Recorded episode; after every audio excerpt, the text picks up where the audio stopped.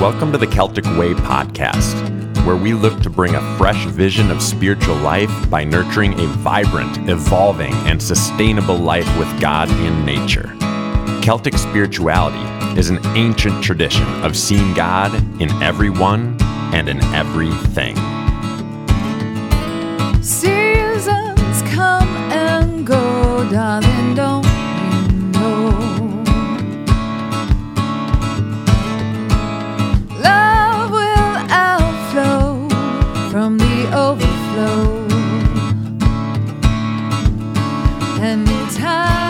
Welcome to the Celtic Way podcast. Great to be with you as always. And as always, Scott Jenkins, the creative director of Celtic Way, here with me today. My name's Matt Kinzera.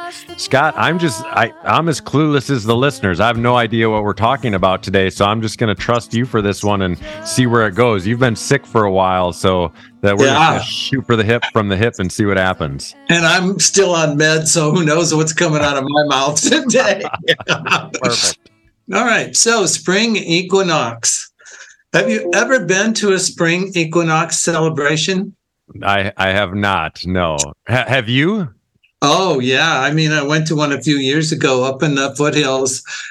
A lot of these people were, oh, well, they were all Celts. Very few of them were Christian Celts. And um, so a lot of things with fire and a lot of good beer and lots of food and dancing and singing. And uh, when the sun went down, we went inside and sat, sat around the hearth. People told stories. It's such a rich time. And my impression was that these people must have spent a lot of time together you know the level of um, transparency and vulnerability was was there you know they really didn't know each other that well but as one woman said to me we're here within a within a holiday a holy day of nature and why pretend why not just be who we are and be together in being who we are because the spring equinox promises all of us new life so why kid around we're too old for that let's just take it all in. That stuck with me, obviously, ever since. And it was grand time, really. I've been to some spring equinox events in churches where people would read things and, you know, we'd have food. And, but no, the churches I go to are mostly white people. So we don't really get up and dance around a whole lot. And I think we're scared of that part of ourselves. And, and and what what could be new in terms of coming forth is maybe like a new hymnal the church ordered or something, you know. But it just seemed very staid to me. But these two pictures are just right next to each other, and it, it's kind of you know it's too bad in a way the church doesn't really cash in on this because springtime, right, is really Easter time. And um, here we are on the verge of new life. And I don't know how it is in Wisconsin. I do check your weather from time to time. Um, but it, it feels like it might be like we're over our winter storms. And um, and let's hope that's true because I'm I'm tired of them. I don't know how you are, Matt, but I'm ready for spring. Are you? Yeah, very ready for spring, and you know, I've been ready for spring for a while here, Scott. So, but yeah, yeah. we've had some storms, but it's starting to feel like uh, maybe we're toward the end. Like I looked at the weather forecast, and it's 40s from here as far as I can see, and that usually means when you get that that day or, or that that week or those couple of weeks, that usually means you might be heading in the right direction. Now, Yeah. I'll think that, and then I'll, you know, in two days from now, we'll probably have 12 inches of snow on the ground. right. Whatever. heavy wet spring snow yeah so i really and so the conversation i had the other night uh with i'm on the denver urban semester board of directors and we had a big zoom meeting last night broke into small groups and somebody was saying well tomorrow spring is spring equinox so we're into spring for sure. And i said how do you know? And she said it says so on the calendar. Just laughed. I was like you know okay. Well uh, all the way home i was thinking it's just so valuable to know that spring doesn't fall on a day in the calendar every year. And I just kind of sat with that for a while. And I was thinking that it's really healthy and engaging to offer one's life over to the rhythm of something bigger than ourselves. I think that's just very important because we cannot set a date for spring to arrive any more than we can set a date for winter to come or end for that matter, right? And when we listen to this rhythm that's so much greater, so much older, if I can metaphorically describe this, that the rhythms of nature are both telling and wiser than who we are as a people. Than to just stop and ponder what's happening outside of us and all around us is some way in, su- in submitting to a voice that's part of us. That is, we are so interconnected and interdependent on the rest of the world. Even if we put it on a calendar and say spring equinox, it's just so good to, to stop and I would say to bow and to sit and listen to what's going on. Because what, what spring has to offer us in nature is is just about the same thing as the as the Holy Week and but most especially the Easter celebration. That there is new life coming in terms of a non-scientific view uh, of that the life is coming forth, and in some way, even if we're very scientific people, we should take a step back and just be mystified by all this. We should stand in awe of it, and that's really a healthy place for us to be. It's healthy because it puts me in my place. It gets me out of my false self, my egotistical self. That, and it's a reminder. It's a cold water in the face that says, "Look, you human beings, you're not all that. You haven't even been around here. You're still new to the neighborhood. And by the way, you're doing a damn good job of messing it all up. And we wish you'd stop. But it does put us in our place we need to listen to a world that is both dependent upon us as we are dependent upon it. We need to sta- establish, I think, reestablish if the Easter, if spring can offer us anything new. Well, isn't it that we need to reestablish our interconnectedness in terms of seeing not just people are made in the image of God, but creation is filled with the sacredness of God and the glory of God is there. And once we are captured by that, oh, well, then we can have a shot. We could at least have a shot at a new, at a new beginning. When we do the other, when we impose our will on creation and we say on this date, spring will begin, right? all kinds of bad things begin to happen. We continue to think most about serving our needs. That's just not the Christian way to go through the world. We continue to serve our own needs as primary. And then I think what happens is I was just reflecting on my own life. When I get in that space, my view of the world becomes myopic in everything how I see people I don't like. If I don't value the person, I'm sure not going to value their opinion, right? And a myopic worldview is definitely not something that we can live with today. The world is too small. There's too many differences, and we need to be united more than just in words. When we objectify this gift of nature, then she really has no life worth living, or she has none of our life worth tolerating. Why would she? she just becomes a tool, a means to an end. And there is no sense of cohabitation, let alone marriage, if I can use that word. Spring announces a new beginning. But like Wisconsin and Colorado two weeks ago, we saw the struggle, right? You did too. You got pounded with some pretty good snowstorms, mm. and so did we. And so it would, like in Colorado, it doesn't stay as long as in Wisconsin. Like we get snow on Tuesday and I'm out washing my car on Thursday, but Saturday it's going to snow again and I've got to go back in. And you see this up and down and back and forth. The struggle that new life wants to offer uh, is always worth the fight. Is if we're going to have anything new and worthwhile.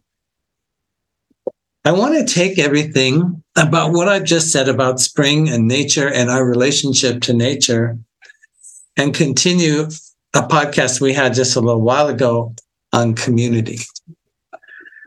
You and I have fostered some communities, whether in our home or some little living space close to us. And we have a rhythm that we meet and we gather. And I, I don't know about you, but I never stop to ask everybody, okay, now, what is it that's bringing us together? I mean, I might ask that because this is all about relationship, right? Which is what we want to have with nature.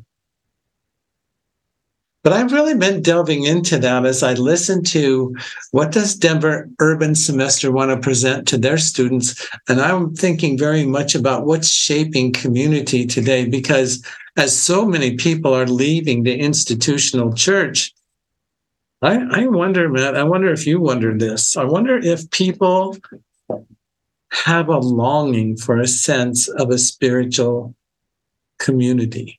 I think they do. And I think the the biggest reason in my mind that people have been leaving the institutional church is because on a lot of levels it's a false sense of community. So it may be called community by title but you know anybody who's ever been in a room full of people or in a family or around friendships or around a fire you know you know what true community looks like. And so i think there's this desire for people to have that true community and also have a voice in that community. Because again, if you think about church the way you and I grew grew up going to church, there's one yeah. person that gets the majority of voice and everybody else is expected to listen. And I know in our little community gathering, as well as a friend of mine who's who's doing a similar thing in town, it seems to be that the the space where it comes to life is the space when people get to share their perspective on what was shared from up front. And so uh, that's that's I know where I see people's faces light up. That's where I see people be vulnerable in ways I've never seen people in a church yep. setting. Yep. And I also see like this opportunity for growth in a new way because if we have the opinions of several, don't we have a higher probability of learning something than if it's just the opinion of one person. And so right. I, I, yeah. I think I think those are a lot of the things that I'm seeing in this desire toward community. And just like spring coming, development of true community takes time. And so I know when we we've had our gathering for three months. The first one was was good, um, but you could tell like people were trying to figure it out. The second one was real similar, and it was on Super Bowl Sunday, so there was that.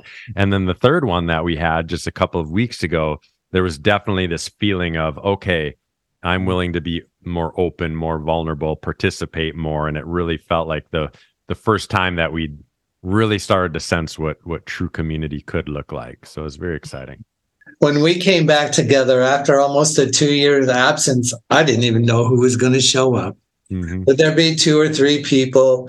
And some people said, We want to come and do music. I thought, well, we'll probably have two, maybe three people. And we had eight people come to sing together. And you know why? Because those eight people, as a choir, they're their own community. They love sharing life together. They love singing together, and and it shows. You know, I mean, it's it's just so so visible. And then as the room began to fill up, you know, we had 25, 30 people, and I'm like, wow, we're really gonna, this is gonna be a lot of fun tonight. And then, of course, we have food and drink afterwards around these round tables, and people stay and they talk. But we, like you, we had these snippets of readings and short reflections, but then people could respond. Mm-hmm. And I love the place out of which they responded was the place of their life. But as the response went on, what I began to hear was very diverse, almost divergent thoughts around the same the, the reflection, you know. And when it was over, of course, we had prayers, we shared Eucharist together. And I sat down at a table and it got a little quiet right away as soon as I sat down. But then people began to talk, and some people would pull me aside. And and here's this whole relationship to nature for me. People would say to me, how can we allow such diversity such divergence of opinion? I mean, isn't there some truth out there? Isn't there some something we have to hold on to? Why this one woman that shared, after she shared, I spoke with her, and the woman said, Oh no, I don't really believe in Christianity. I'm just now discovering God in nature. And I saw this was a Celtic thing, and I thought I better come. These might be my people. So interesting. I love that. I was at so uh, I, I mentioned my friend has a small community gathering. He does once a month, like you and I do. He calls it beer church because it meets in a brewery, and um and he was gone, and so I was helping facilitate it a little bit this last week. And same thing, like you were talking about round tables. And so he has somebody share a little something, and then there's questions that are put out to these round tables. And mm-hmm. uh, it was the most it was just the I just I loved every moment of it because at my table we had one gentleman who professed openly and unashamedly that he considered himself agnostic or maybe even atheist. There's another person at the table who was Catholic, had been Catholic her whole life, and her response was I've never had a actual spiritual conversation until tonight. And so we have that. We have another person who went to a Lutheran um, uh, who was going to a Lutheran church. There's another pers- person who's very, very much evangelical. Another young man who uh, had gone through seminary, and everybody had these, and myself, and so everybody had these wildly different perspectives. But there was also the sense that everybody was for the conversation and for one another. So even though, as you mentioned, there was a divergence of opinions or thoughts around the same topic, there was also like this desire to learn and grow. And then the really cool thing about this night, you had mentioned like people just wanted to stay. I was at this table. Some people had to leave at all. There was maybe four or five tables in the place, maybe 25 to 30 people there. And some people had to leave at each table. And so without anybody saying a word, mm-hmm. everybody just congregated to one table.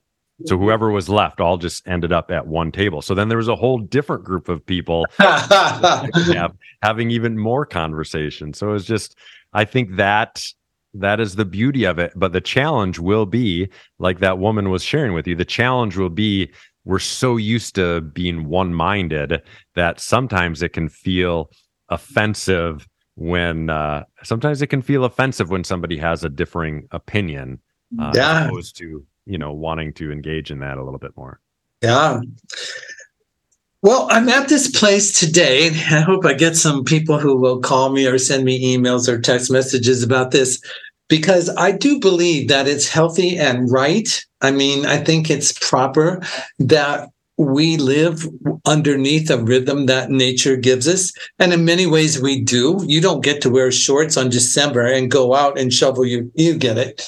So, At the same time, nature shows us in this continuing wheel, right? That everything is a process and it repeats over and over again. It's probably a good thing so we get it, but so we can also see the consistency it takes and the evolution and the growth and the changing of the seasons that's all there for the health of the whole world and for us as well.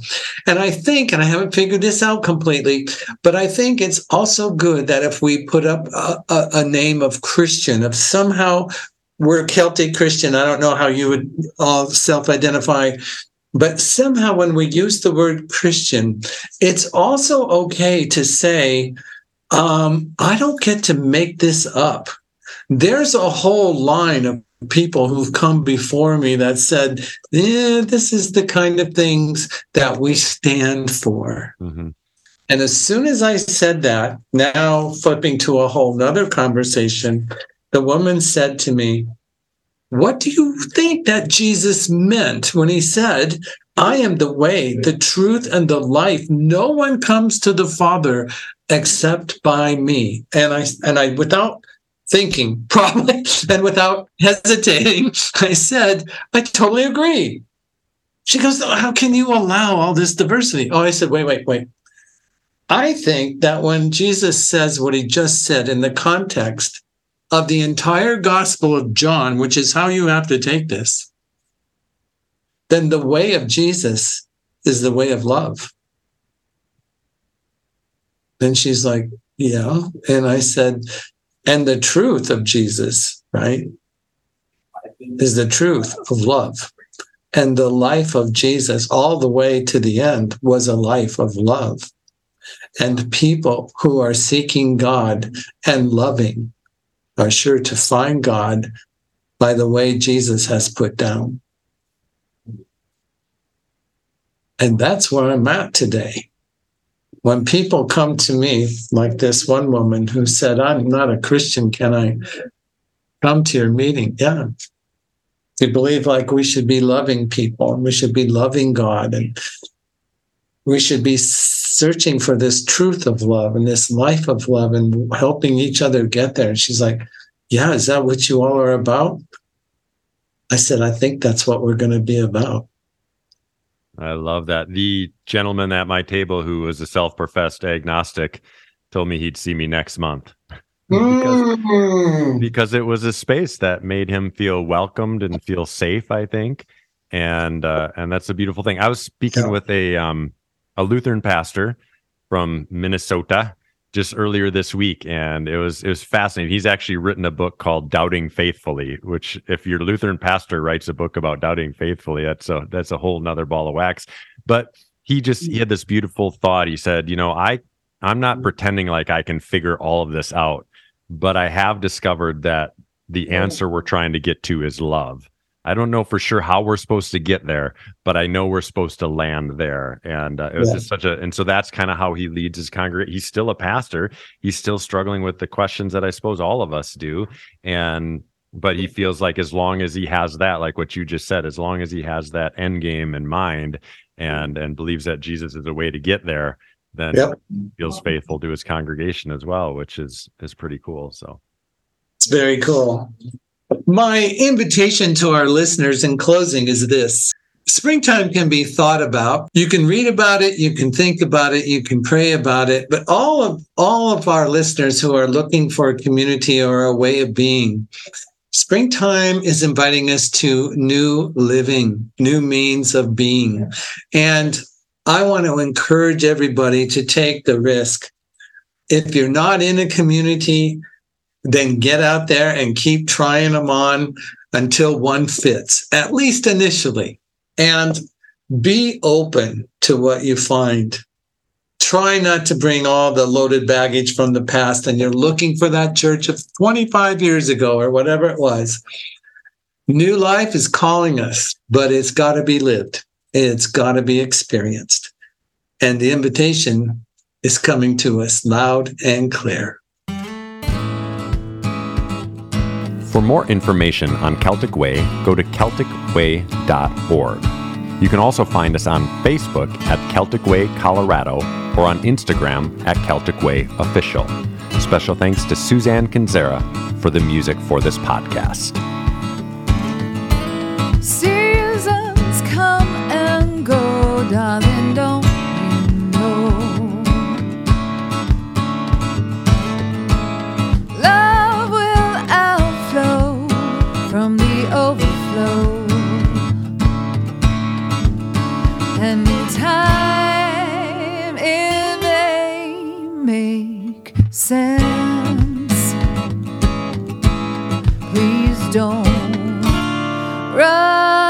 process.